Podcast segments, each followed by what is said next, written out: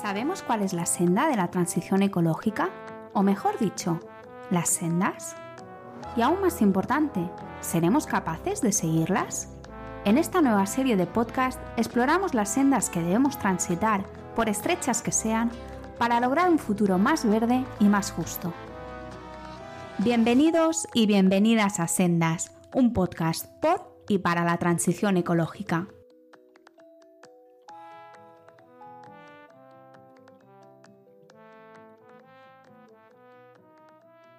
Buenos días, buenas tardes o buenas noches. Soy Pablo Rodríguez Ross y hoy tenemos con nosotros en Sendas a Juan Manuel Zaragoza Bernal. Eh, Juanma para los amigos. Eh, Juanma obtuvo su doctorado en Filosofía de la Ciencia en la Universidad Autónoma de Madrid.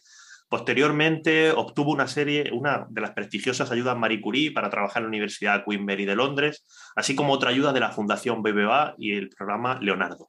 Fue docente de bioética en la Facultad de Medicina de la Universidad Miguel Hernández de Elche, así como de otras asignaturas en la Facultad de Filosofía de la Universidad de Murcia. Actualmente y desde 2020 es investigador postdoctoral del Programa de Renovación Generacional para el Fomento de la Investigación en el Departamento de Filosofía de la Universidad de Murcia. Asimismo, y desde 2021, es redactor jefe de la revista Pensamiento al Margen. ¿Qué tal, Juanma? Hola, buenos días, Pablo. Buenos días, buenas tardes, buenas noches. Bueno, y mucha gente se preguntará eh, por qué, lo primero, por qué tenemos aquí a un filósofo, ¿no? ¿Qué, puede aportar la filosofía a la transición ecológica? O, mucha gente incluso se estará preguntando directamente qué es un filósofo y, a qué se dedica, ¿no? Pero eso, eso lo dejaremos para, para otros podcasts y otra gente que quiera ahondar en esa cuestión. Nosotros vamos a ir un poco más al, un poco más al turrón, ¿no? Como, como solemos mm. hacer siempre en este podcast, pues tenemos una primera parte de, analizar los retos en el presente, una parte de ver hacia dónde vamos y una parte de ideas y propuestas para conseguir recorrer ese camino. Así que bueno, empezando un poco por el principio, eh, no sé si para contextualizar un poco cuál es el trabajo, de, cómo es el trabajo de una persona que trabaja en filosofía en, esta, en esta temática o en temáticas adyacentes, no sé si nos puedes comentar un poco cuáles son tus líneas de trabajo actuales y comentar un poco también pues, las relaciones de las mismas con, la transición ecológica. Sí, sí, claro. Mira, lo, primero, y, retomo un poco lo que has dicho al principio, ¿no? Lo primero es eh, eh, ¿qué puede la filosofía, filosofía esto? Lo que pasa es que normalmente tenemos una imagen de la filosofía que es como muy. A ver, casi todo, o, la, gran mayoría de la gente, ¿no? La, la última relación que tiene con la filosofía desde un punto de vista académico la enseñanza ¿no? El, en, segundo de bachillerato que sería. ¿no? es cuando todo el mundo por última vez se relaciona con la filosofía académica, ¿no? por decirlo así, de una forma profesional, a no ser que estudie filosofía. Entonces, claro, la imagen que se suele tener es de que la filosofía es ¿no? esa lectura recurrente de una serie de clásicos, de, ¿no? de analizar y ver cuáles son las que dice uno, lo que dice aquel, ¿no? esta, esta, esta forma de hacer filosofía. Y es cierto que esto es una parte de la filosofía, eh, si entendemos la filosofía como un saber histórico, ¿no? Es decir, hay gente que se dedica a conocer mejor la historia de la filosofía.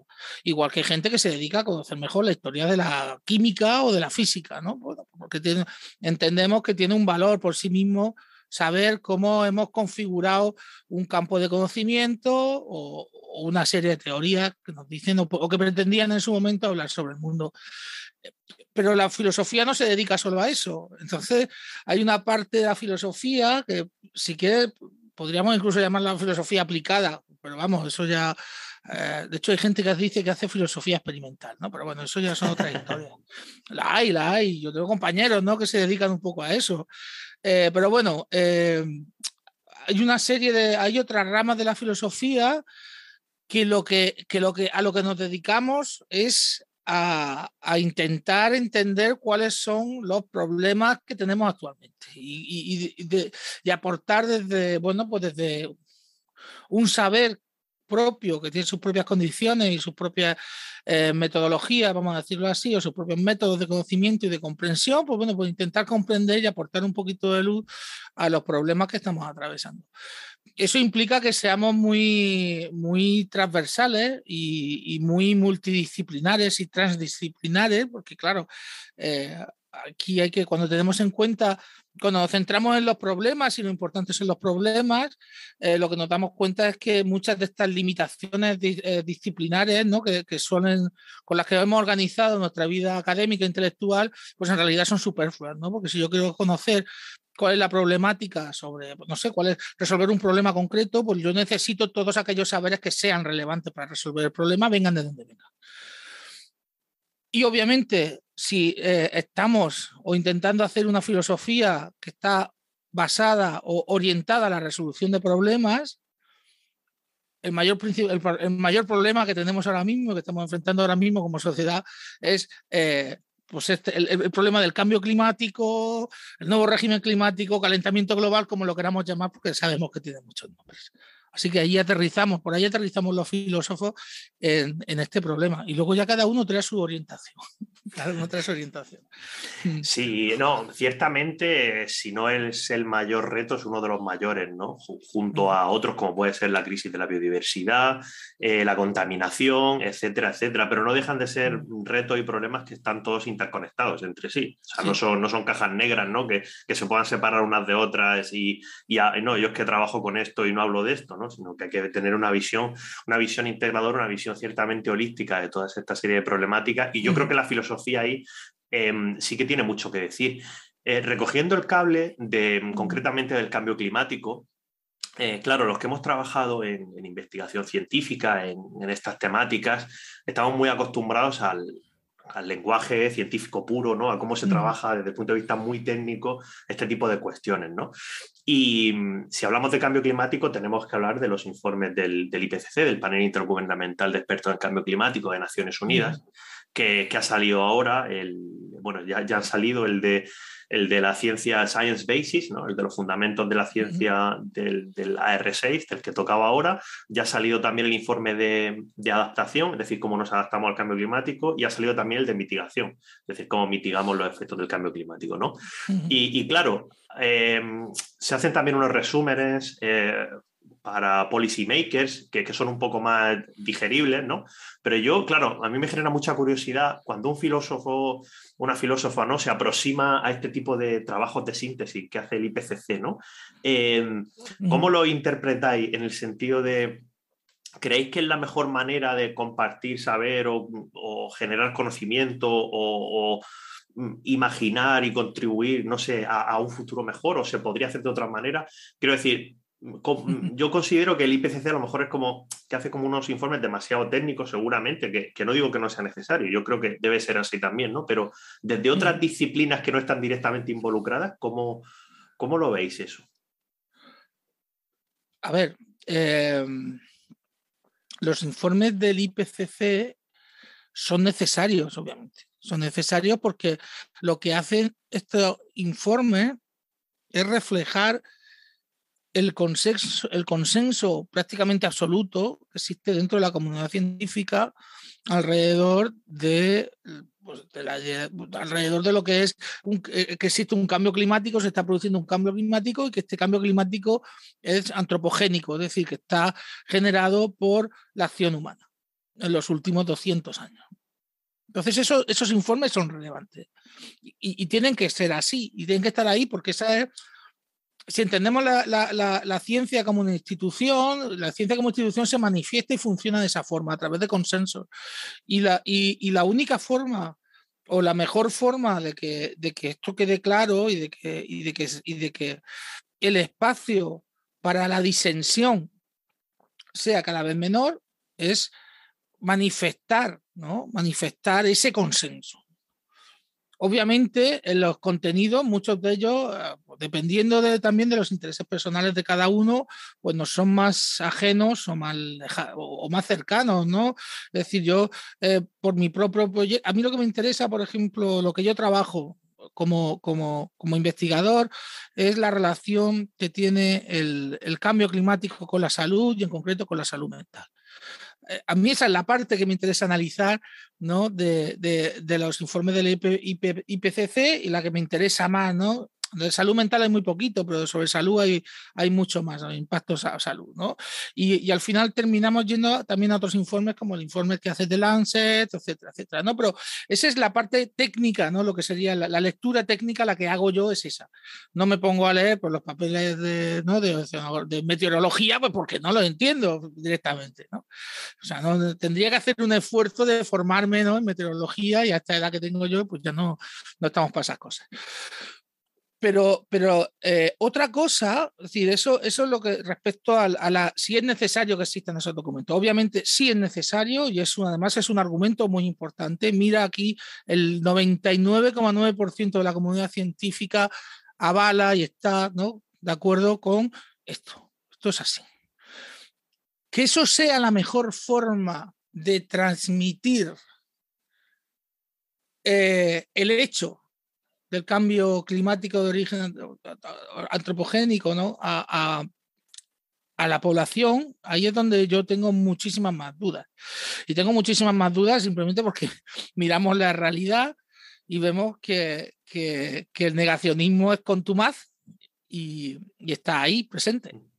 Y, sí, bueno, Sí, perdona que te interrumpa. Ahí habría que ver si eso es eh, si eso es responsabilidad del IPCC o es una de responsabilidad que tienen que tener ellos o, una responsabilidad cuanto menos compartida entre los Estados miembros y, que esa labor de, mm. divulgación o de, o de difusión, en cierto modo, permee hacia donde tiene que permear. No, pero fíjate, yo no creo que sea cuestión de responsabilidad, yo creo que es simplemente una cuestión de cómo funcionamos los seres humanos. Es decir, eh, nadie... Eh, nadie cree en aquello que no quiere creer.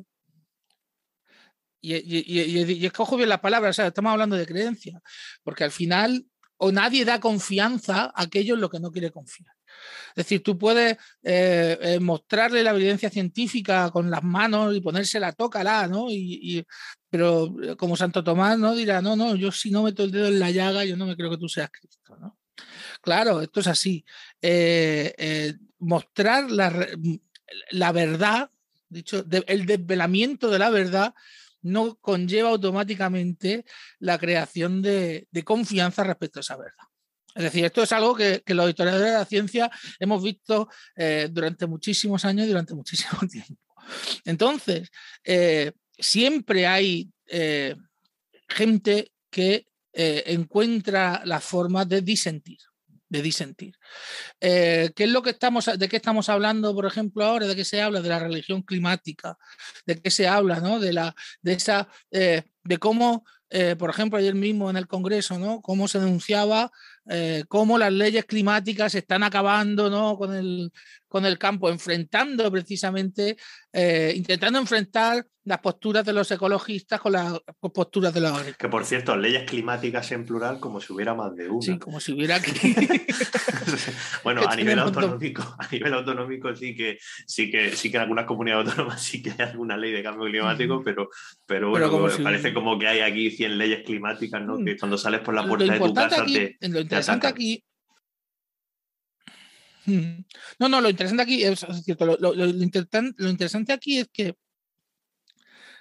necesitamos y es necesario eh, crear lo que, lo que en un textito que leí hace poco llamaban la clase climática.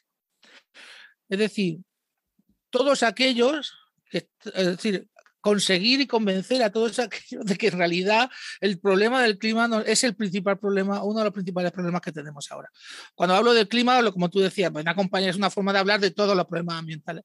Y para eso el informe del IPCC ayuda, pero no es no es la única herramienta que podemos, ni siquiera te diría la principal, que podemos emplear para eso.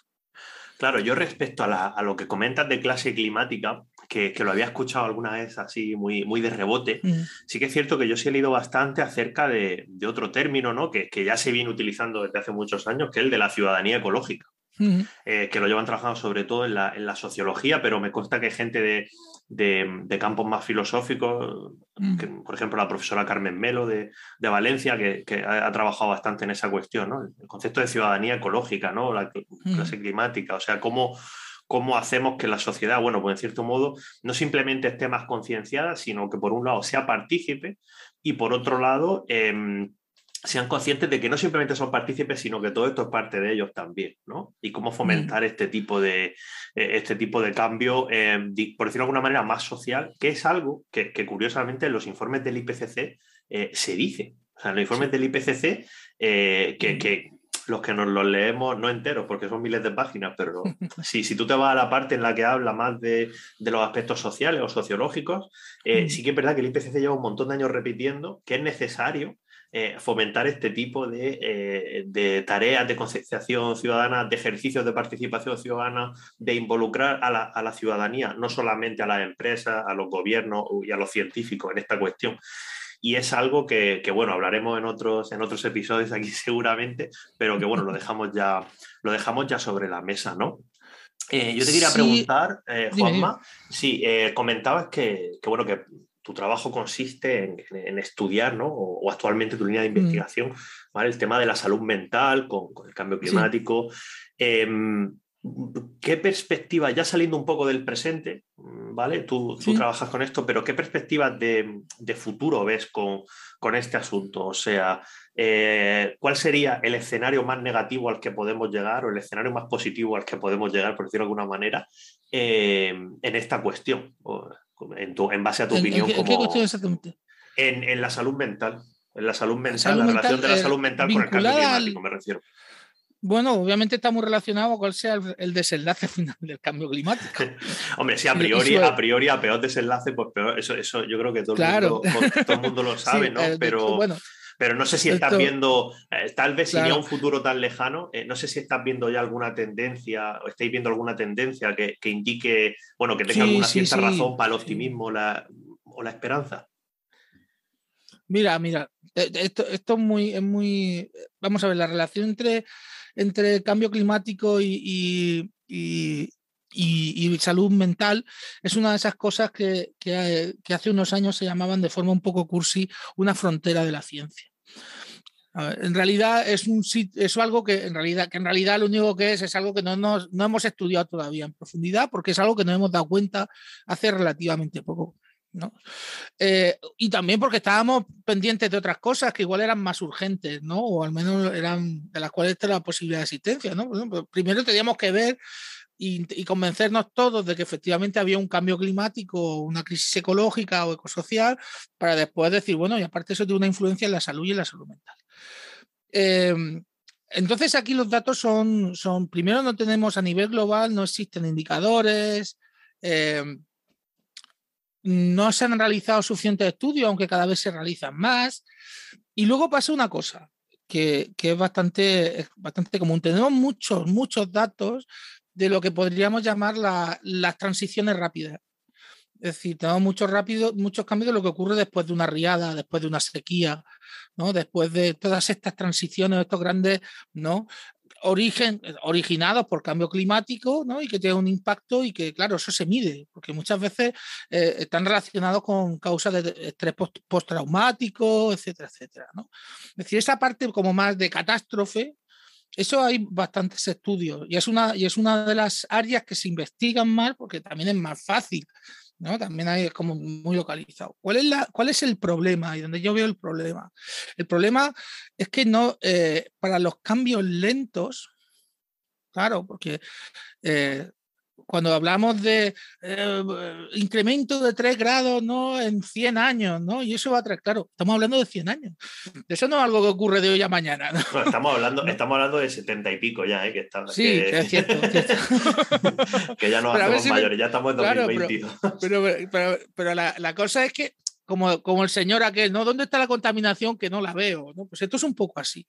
Entonces, claro, los síndromes que se estudian, porque sí hay propuestas, por ejemplo, de, lo que se llama la solastalgia, ¿no? que es una, especie de nostalgia del planeta, o, lo que son el duelo, el duelo, lo que llama el duelo climático, ¿no? Este tipo de cosas, o la, o la, o, mm, la ecoansiedad, ¿no?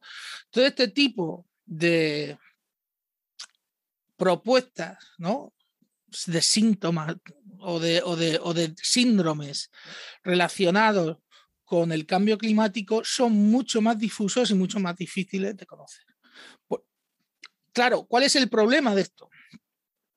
donde, desde el punto de vista de lo que sería la intervención.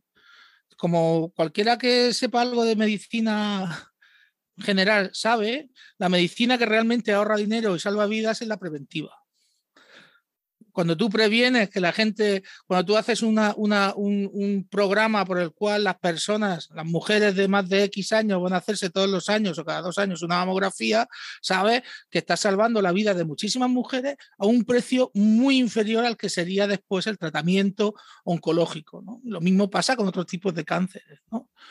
Aquí pasa un poquito lo mismo. Es decir, si tú eres capaz de conocer previamente o de entender previamente estas enfermedades y eres capaz de prevenir, estás evitándote un problema futuro.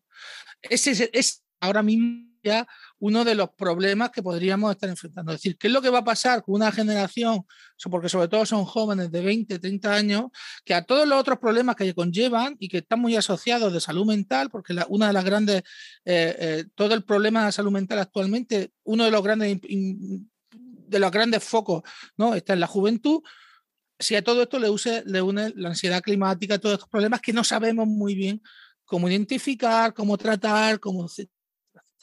Entonces, bueno, por ahí es donde me muevo un poco. ¿Qué quiere decir esto? Que, que, todavía estamos muy verdes para decir por dónde va a salir la cosa. el, peor, el peor resultado, obviamente, sería, pues bueno, pues dentro de 10, 15 años tener toda una generación eh, con problemas de ansiedad, de depresión relacionados con cambio climático ¿no? y, con, y con problemas ecosociales. Que bueno, pues eso Sí, pues mira, es, curioso que comentes esto porque ahora leía una noticia respecto a esta última palabra, ecosocial, ¿no? Que, había una comunidad autónoma, eh, que creo que ha sido la Comunidad Autónoma de Madrid, que ha eliminado la palabra ecosocial del currículum académico porque es una mm. palabra que no existe. Bueno, a veces las palabras terminológicas no, terminológicamente no existen, pero sus efectos sí, existen.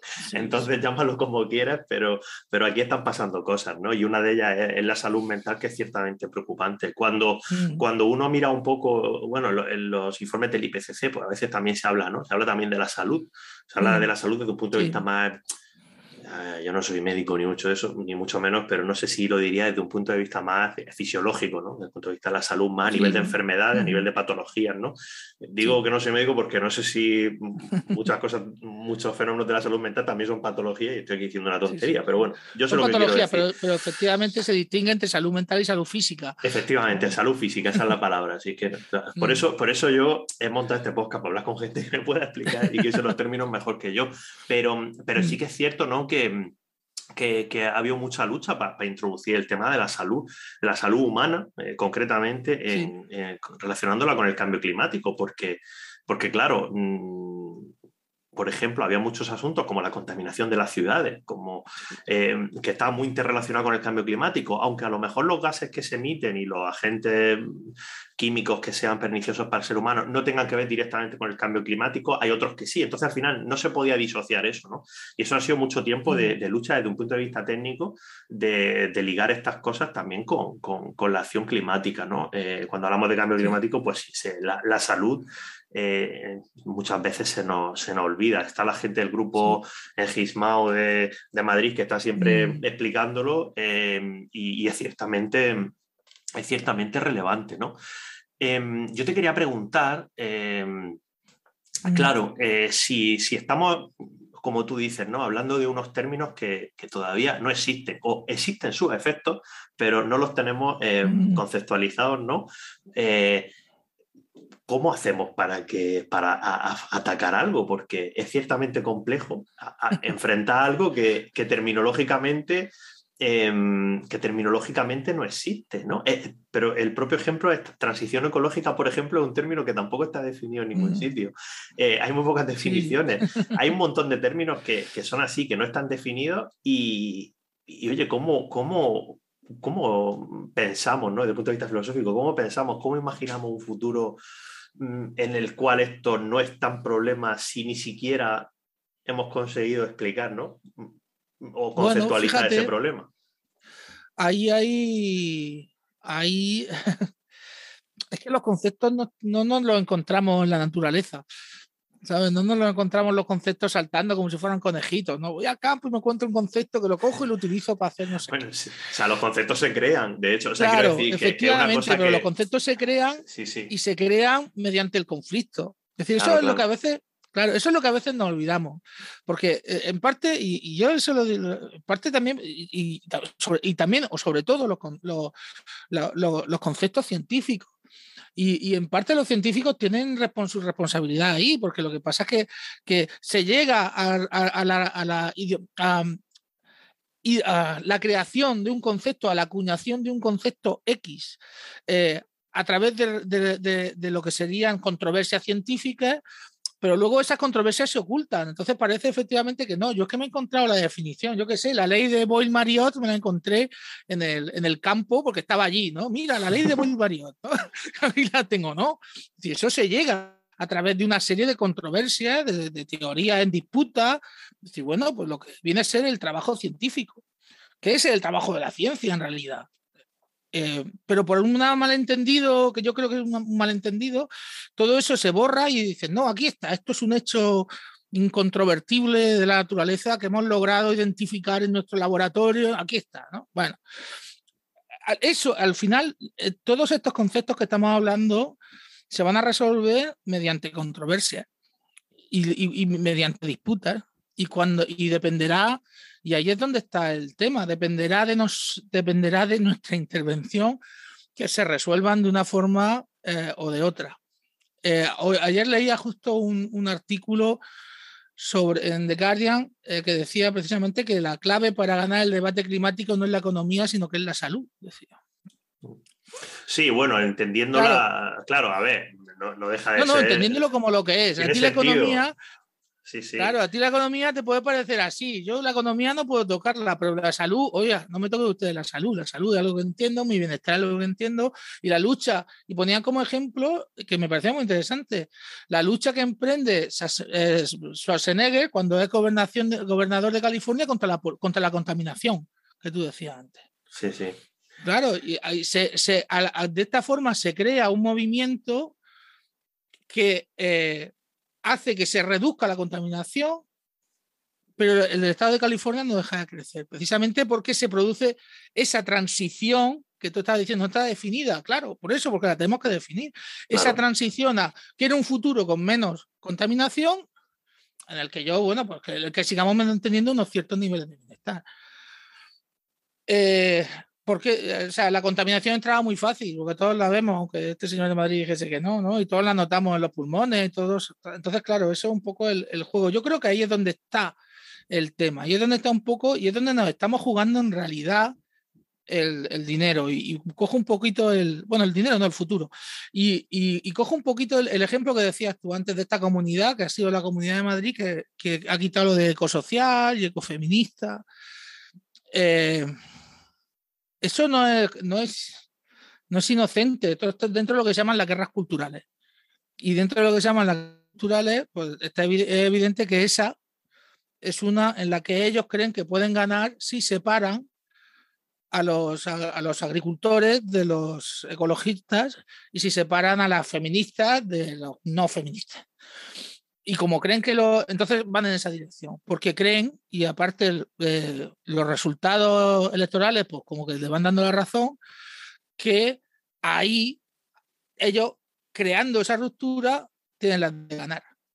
Yo creo que e, ese es el problema, y por eso yo insisto otra vez en lo que, lo que necesitamos es crear una clase climática. ¿Qué es una clase climática? Aquel lugar en el que los agricultores y los ecologistas entienden que sus preocupaciones y sus problemas son los mismos y en los que nos podemos poner a discutir sobre soluciones, pero partiendo de el problema es el mismo. Y tenemos que hacer una transición hacia un nuevo estado de cosas en el que nos tenemos que poner de acuerdo. Pero para eso hay, hay un trabajo que hacer que no sé si se está haciendo. que no sé si se está haciendo. El que sí se está haciendo es el de separar, y tú lo sabes muy bien, separar los intereses de los agricultores de los intereses de los ecologistas. Cuando, claro, que, eso no es así. Claro, yo, yo, coincido, yo coincido totalmente. Mira, respecto, lo primero, respecto a la contaminación, em, sí que es cierto que a mí, a mí me fascina, por ejemplo, ahora con lo de con lo de la guerra de, Ucrania, ¿no? Eh, que se están haciendo una serie de recomendaciones ¿no? a nivel supranacional de qué hay que hacer con la energía para reducir el consumo, no sé qué, pues eh, a nivel de ciudad, usar menos el coche, no sé qué, etcétera, etcétera. No hay un montón de... Y yo, y yo siempre pienso, pero vamos a ver, sí que estas cosas que se están diciendo que se hagan desde un punto de vista de, la eficiencia o, al menos de la reducción del consumo energético, es que habría que haberlas hecho hace muchísimos años por una mera cuestión de salud humana. O sea, es decir, yo siempre, a mí me fascina porque, claro, yo en la universidad sí que me formé bastante en contaminación atmosférica y, en salud humana y tal, en, ciencias ambientales, y, y, me fascina siempre el decir, oye, pero si es que esto no, no hay que entrar ni siquiera en el CO2, si es que esto, desde el punto de vista de la salud pública, eh, ya es un temón y, no, y no se mm. está, y no, y no, y no, no, llega a entrar en el debate público, ¿no? Y respecto a lo que dices de la, de la mm. fractura, ¿no? De la, esta fractura de, de la idea, o más que de las ideas, esta fractura de los, de los grupos, eh, de grupos que están condenados a entenderse, porque los problemas son los mismos y el fin es, es, el mismo. O sea, es decir, es que al final em, si uno no quiere adaptarse al cambio climático, que pruebe, porque cuesta dinero, que pruebe a no adaptarse. O sea, eso está clarísimo, que pruebe a no adaptarse y dentro de unos setenta y pico años, como hablábamos antes, pues a ver a dónde llegamos, ¿no? Y, sí que es cierto que aquí hay, eh, hay una hay una labor muy profunda que hacer. Yo creo que una labor que debe hacerse, eh, obviamente, desde las instituciones, también desde el mundo académico, también desde el mundo del tejido, del tejido asociativo, seguramente, pero, pero hay una labor muy, muy, muy profunda que hacer en esta línea, porque sí que es cierto que, que, bueno, mm, esta guerra cultural que tú dices a veces se basa en, bueno, si no lo nombro, no existe. Eh, aunque sus efectos sí existen, ¿no? Entonces, lo cual es bastante, es bastante curioso, ¿no? Y de hecho la, la filosofía, mm, si, si, hay una cosa a la que cualquier persona que estudia filosofía sabe, eh, eh, digo a nivel filosofía, estudia filosofía a nivel de, de secundaria y, y, de, de, bachillerato, si todos sabemos que la filosofía se, se, se basa también en definir estos conceptos y en, y en explicar las cosas que, que suceden. Y hay muchas palabras y muchos conceptos que es la filosofía quien, la tiene, que los tiene que crear. O sea, la filosofía no va a nombrar eh, moléculas de moléculas bioquímicas de, lo que sea, ¿no? Eh, es decir, no, no, va a nombrar eso, pero sí que, por ejemplo, ¿no? en la filosofía del derecho, ¿no? Pues, pues hay muchos derechos que, no existen y es la filosofía del derecho la disciplina que se encarga precisamente de crearlo. Es la, la disciplina dentro del derecho que tiene la posibilidad de crear, de crear, nueva, de crear nuevas, nuevos conceptos, nuevos derechos, etcétera, etcétera. Y aquí habría que mm. hablar de los derechos de la naturaleza y, tal. Y yo, creo, Juanma, que, que, sí, vamos, yo coincido contigo, yo coincido contigo, pero, pero me gustaría preguntarte en, esta misma línea, ¿vale? En, la línea de la, de la, de la salud mental eh, relacionada con el cambio climático, concretamente, ¿vale? Si, si, a ti te dijeran, oye, tú mañana eres, eh, no sé, eres em, consejero, ¿no? Porque seguramente no, no caigas muy bien en tu comunidad autónoma, pero, pero si te dijeran que eres ministro de, de Sanidad, em, ¿qué harías tú para abordar esta cuestión? O sea, desde un punto de vista más de la propuesta política, ¿vale? Yo sé que no es la labor del filósofo, entonces lo que te estoy pidiendo, si no lo quieres responder o no lo sabes responder o no te apetece responderlo, es normal, pero, pero si tú tuvieras que tomar alguna decisión así, ¿qué harías tú para que se fomentase el debate acerca de esta cuestión, para que se, se trabajase en esta cuestión? Lo primero, igual que se tiene que hacer con la salud mental en general, es entender y saber que eso existe e invertir eh, recursos para conocerlo mejor. Es decir, esto, esto, a ver, la política al final nos ponemos muy, muy así con la política, muy estupendo, pero al final hay una parte de la política que son habas contadas. Y si tú pones pasta en una cosa, esa cosa se ve. Si tú pones tus esfuerzos en, ¿no? Pones en poner el foco en un tema, ese tema se hace y esto es así, y, no y, que no tiene mucho misterio esto. ¿Por qué? Porque cuando tú, y lo sabemos muy bien, cuando tú juntas, pues mira, el otro día estuvo la ministra de Trabajo, Íñigo Rejón, eh, Remedios y mi amigo Edgar Cabana hablando precisamente ¿no? de salud mental en el entorno laboral. Y eso sale en todos los medios. ¿Por qué? Pues porque, porque ha habido por parte del gobierno de la nación, estamos hablando de la nación, bueno, ha habido hay un esfuerzo en poner eso en la agenda. Y hay un esfuerzo en que eso se conozca. Y se supone que va a haber una inversión, creo que se creó un comité o alguna cosa así. sí, un comité, se creó un comité de expertos. Exactamente, porque se va, se quiere profundizar en ese tema, se quiere conocer, se van a invertir recursos y pues eso es lo que debería hacer.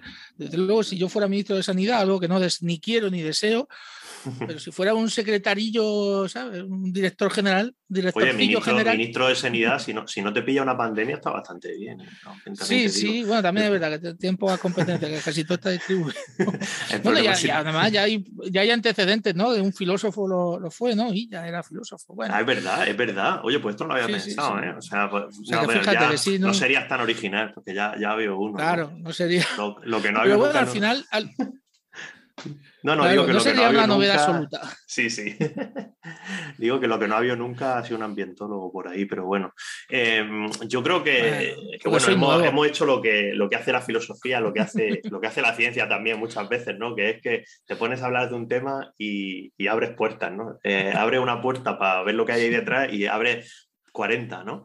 Eh, yo creo que en esta filosofía y, y la ciencia sí es que son disociables o son tan disociables como mucha gente se piensa, yo creo que no, eh, se parecen muchísimo. ¿no? Entonces, eh, bueno, estas puertas, estas preguntas em, que se quedan abiertas, pues muchas de ellas yo creo que a lo largo de los episodios del podcast iremos resolviéndolas algunas con otra gente, eh, no porque Juanma no las sepa, sino porque, porque hay otra gente que, sabe mucho más que cualquiera de nosotros. Em, pero aparte de aparte de, eso, pues yo pienso que la gente que, nos escucha, pues sí que es verdad que puede aproximarse a este tipo de cuestiones o a este tipo de puertas, pues a través de otros recursos, ¿no? Recursos literarios, eh, no sé, recursos audiovisuales. Entonces me gustaría preguntarte, ya para ir acabando, Juanma, em, si nos podría recomendar, eh, bueno, mm, libros o algún o algún material interesante para abordar acerca, para abordar acerca, de acerca de estas cuestiones. Sí, sí, hay, hay muchos, hay muchos.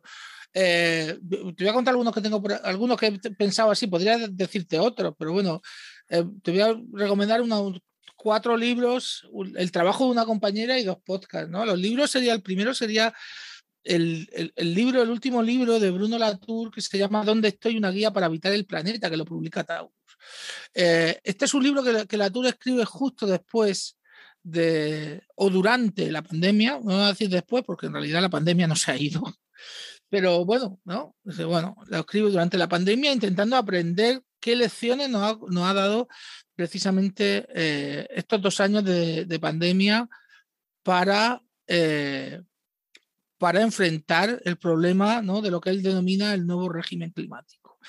Eh, y el primero de todos nos dice es que eh, de repente supimos que podíamos parar cosas que siempre nos habían dicho que era imposible de parar, por ejemplo, la economía mundial. Esto es algo que no se puede parar. Bueno, de repente la paramos, ¿no? pues todo se para.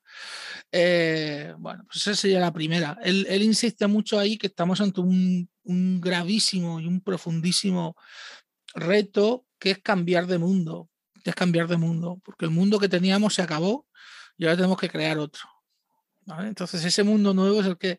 Y dice, bueno, pues esto es lo que tenemos que, pensar. Eh, el segundo sería uno de Mike Davis, que se llama El, Desierto que viene. Mike Davis es un historiador de la, de la, del clima, un historiador de, lo que se llaman las humanidades ambientales. Y este es un libro muy curioso. Publica la, editorial, El Desierto que viene, la editorial eh, Virus, que es una editorial muy maja muy pequeñita, anarquista, que se hace de Barcelona, si no me equivoco yo, en el que nos habla de, de, la ecología de, de, Kropotkin, que no sé si la gente lo sabe, aparte de ser eh, un teórico del anarquismo, era, era geógrafo. Sí, era creo que era zoólogo incluso y un naturalista. Y él, bueno, él nos cuenta una teoría muy interesante eh, muy presente al, principio, final del 19 principio del 20, que era lo que se llamaba el desecamiento, ¿no? el desecamiento de los territorios de interior. Y, las relaciones, y luego lo, que me parece interesante son las derivadas que eso tiene luego en otras teorías y a partir de ahí en la cultura popular. Por ejemplo, y, lo cita él, en, la en, la, en lo que sería la imagen que se crea de Marte como un planeta que anteriormente tenía agua, de ahí todo el tema este de los canales de Marte, que se hubiera desecado posteriormente y que ese sería uno de los futuros o el futuro del, al que estaría abocado el planeta. ¿no? esta idea de cambio climático, esta idea de cambio de las condiciones de vida, ¿no? que tiene también una historia y cómo se traslada a la, a la, bueno, a la cultura popular. Y, luego un libro que, es para disfrutar. Esto, es un libro que es para disfrutarlo, como todo, en realidad, como todos a ver, todos los libros son para disfrutar. Todos los libros son para disfrutar. Sí, sí. Aquí se este, fomenta, de aquí se fomenta la, de aquí se fomenta la lectura. La lectura por placer. La lectura por pero este es un libro que, es, que es apasionante. Todos lo son, pero este especialmente. Y es un libro que además es muy bonito. Se llama Alberto y la ballena, de Phil Hoare, que este es un escritor Mira, mucho, y tú, y tú además que eres oceanógrafo, nos estamos dando cuenta de la importante que es el mar. Y eso es algo que no había pasado nunca antes.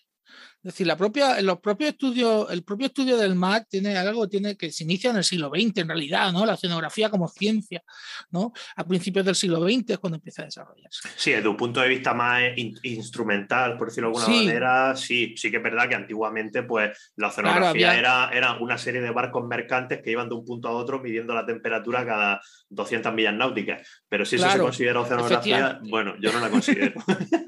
Pero te decir, porque que, que el mar nos ha llamado la atención desde siempre, pero al que, al que en realidad nunca hemos conocido, nunca hemos terminado de conocer. Era siempre ese lugar de, fantasía y de donde vivían grandes monstruos, grandes bestias, ¿no? Eh, este hombre, que todos sus libros son buenísimos, él, tiene uno que se llama Leviatano la ballena, sobre la caza de, de ay, me sale sobre la, eh, de cachalote, del cachalote, inspirado en, ah, también ¿no? con resonancias con Moby Dick. Este libro trata sobre, sobre cómo el arte eh, se relaciona, bueno, cuenta la historia del durero y de un cuadro, un grabado que él tiene sobre una, sobre una ballena.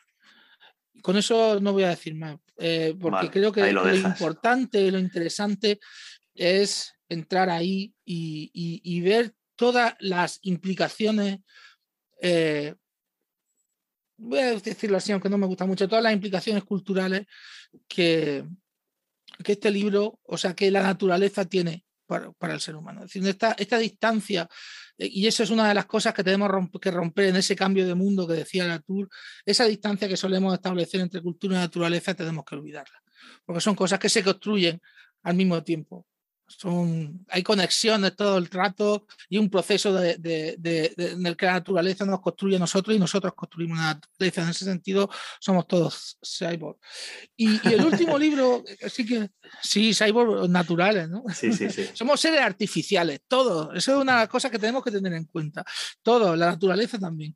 Y por, pero somos, eh, no éramos polvo de estrellas. Bueno, eso. y el último libro, bueno, ese tanático libro, el de Philip Juárez, Alberto y la ballena. Y el último libro que quiero recomendar es una novela. Es una novela, pero es una novela que no sé si la has leído. Es El Ministerio del Futuro de Kim Stanley Robinson. Yo la tengo, la tengo pendiente en mi pila de libros pendientes que desde que he sido padre eh, ha aumentado considerablemente. Ha aumentado considerablemente, sí, eso nos pasa a todos. pues este libro, este libro es el primero que es uno de los primeros libros que deberíamos leer eh, entre otras cosas porque se inicia con un episodio de... Se supone que es un libro de ciencia ficción. Eh, Kim Stanley Robinson es conocido por sus libros ¿no? de, sobre Marte, la trilogía marciana. ¿no? Eh, se supone que es un libro de ciencia ficción, pero es un libro que empieza con un episodio de calor extremo en la India. Eso fue algo que pasó ayer. Hmm. Literalmente. Sí, sí. Pasó ayer, está pasando ahora. Es decir, el libro empieza hoy. Y es un libro que es interesante precisamente porque lo que hace es explorar qué eh, decisiones políticas y qué, y qué medidas políticas se pueden tomar a nivel global para detener el, para obtener ese mundo nuevo, es decir, para detener el cambio climático, la destrucción de las especies, la destrucción del planeta. Y es muy interesante. Además que es un libro que es, es real, en el sentido de que lo que hace es poner en marcha o poner en funcionamiento eh, propuestas que están sobre la mesa aquí no nos inventamos, oh, hemos descubierto, se descubre, ¿no? Se descubre una molécula que conseguimos que se detenga todo esto y seguimos viviendo y creciendo felices, ¿no? No, hay, no se crea, no es ese tipo de ciencia ficción, no. Aquí hay una serie de propuestas que están sobre la mesa que se pueden implementar y que pueden tener resultados. Vamos a olvidarnos de, de salidas tecno-optimistas, ¿no? Que no nos conducen nada más que a la melancolía. Esos serían los libros. Luego, eh, me gustaría recomendar muchísimo el trabajo de, María PTQK, que, que, es una, que es una eh, esto que se dice así, curator, ¿no? comisaria de exposiciones, eh, muy interesada también en temas de medio ambiente, ya acaba de cerrar eh, Ciencia Fricción, Vida entre especies compañeras en el CCCB de en Barcelona. Eh, pillaron el catálogo porque son exposiciones fascinantes y tiene ahora mismo en marcha una que se llama Extinción Remota Detectada que está hasta el 27 de agosto en la laboral. su trabajo viene un poco lo mismo. En, la laboral que está en Gijón. En Gijón, sí, la, laboral en Gijón. Esto, esto, su trabajo es lo mismo, es explorar, intentar explorar qué relaciones, qué nuevas conexiones podemos crear ¿no? con, con, el, con, el, con el planeta. Conexiones que sustituyan las que estamos manteniendo actualmente, porque no estamos desconectados del planeta, como se suele decir, ¿no? Al, al contrario, estamos muy conectados. El problema es que las conexiones que tenemos son, vamos a decirlo así, disfuncionales. ¿En qué sentido? Que nos estamos cargando el planeta. Claro, por eso estamos conectados, pero mal conectados. Vamos a explorar, vamos a crear nuevas, nuevas eh, buscar nuevas formas de, relacionarnos con el, con el, planeta. Y luego, y luego me gustaría recomendaros dos, dos, recomendar dos podcasts. Uno de ellos, de hecho, me lo has recomendado tú, que es el, el podcast de, de, las compañeras de Inaplicables, ¿no? De, de filosofía de la ciencia en el que se tratan muchos temas relacionados con cambio climático, crisis climática, crisis ecológica y también temas generales de filosofía de la ciencia que suele ser una disciplina que la gente eh, eh, desconoce y que, bueno, pues es, interesante, eh, bueno, porque, porque trata sobre problemas que normalmente no, nos, no suelen aparecer en las discusiones científicas, por ejemplo, lo que hemos tenido sobre eh, de qué forma se puede, eh, podemos hacer llegar, ¿no? Podemos convencer a alguien eh, que no se convence por la pura evidencia empírica. Eso es un típico problema de filosofía de la ciencia. Entonces, ese inaplicable de, las compañeras de inaplicable, muy buen podcast. Y el segundo sería, aunque lo tienen un poco parado, y, y, yo creo que ya debería ponerse las pilas con esto también, es tiempo que perder de la gente de Contra el Diluvio. En realidad todo lo que hace la gente de Contra el Diluvio es recomendable. De hecho, ahora tienen en marcha un curso que yo creo que, que deberíais echarle un vistazo. ¿no? Eh, como digo, el podcast lo tienen un poco abandonado, pero los capítulos que hay están, están muy bien. Y, así un poco sería eso, ¿no? sí serían las recomendaciones que, que, os haría. Libros, exposiciones y algún que otro podcast. No está mal, ¿no? No, no, no, no. Ha sido una recomendación extensa. Yo creo que cualquiera, sí, sí, cualquiera que se aproxime, vamos, va a tener eh, material de sobra. Y ya por acabar, Juanma, eh, ¿dónde te puede encontrar la gente? Si alguien quiere, bueno, estar en contacto contigo, saber dónde, si participa en alguna red social, donde, tú difundas contenido acerca de lo que trabajas. Bueno, me podéis encontrar en, la Facultad de Filosofía de la Universidad de Murcia, obviamente, donde, donde es mi, espacio laboral. Eh, pero si no queréis venir a Murcia, por lo que sea, por igual porque tenemos una conexión ferroviaria terrible, pues, pues un buen motivo para no venir. Eh, estar mucho en Twitter, al menos si no me echa Elon Musk, pues ahí estaremos deje, ¿no? Como aquello es suyo, entonces, bueno, pues estoy en el usuario arroba jm-zaragoza y ahí estoy solo, además suelo estar bastante, o sea que, que, me podría encontrar ahí sin ningún problema. Ya te digo, y si no, pues me tendré, y si no estamos allí porque nos han echado a todos, pues nos veremos en Mastodon o, o en lo que donde nos digan que nos tenemos que ir. Vale, bueno, pues muchas gracias Juanma, muchas gracias por venir a Sendas y nos vemos en el siguiente episodio. Un abrazo. Chao.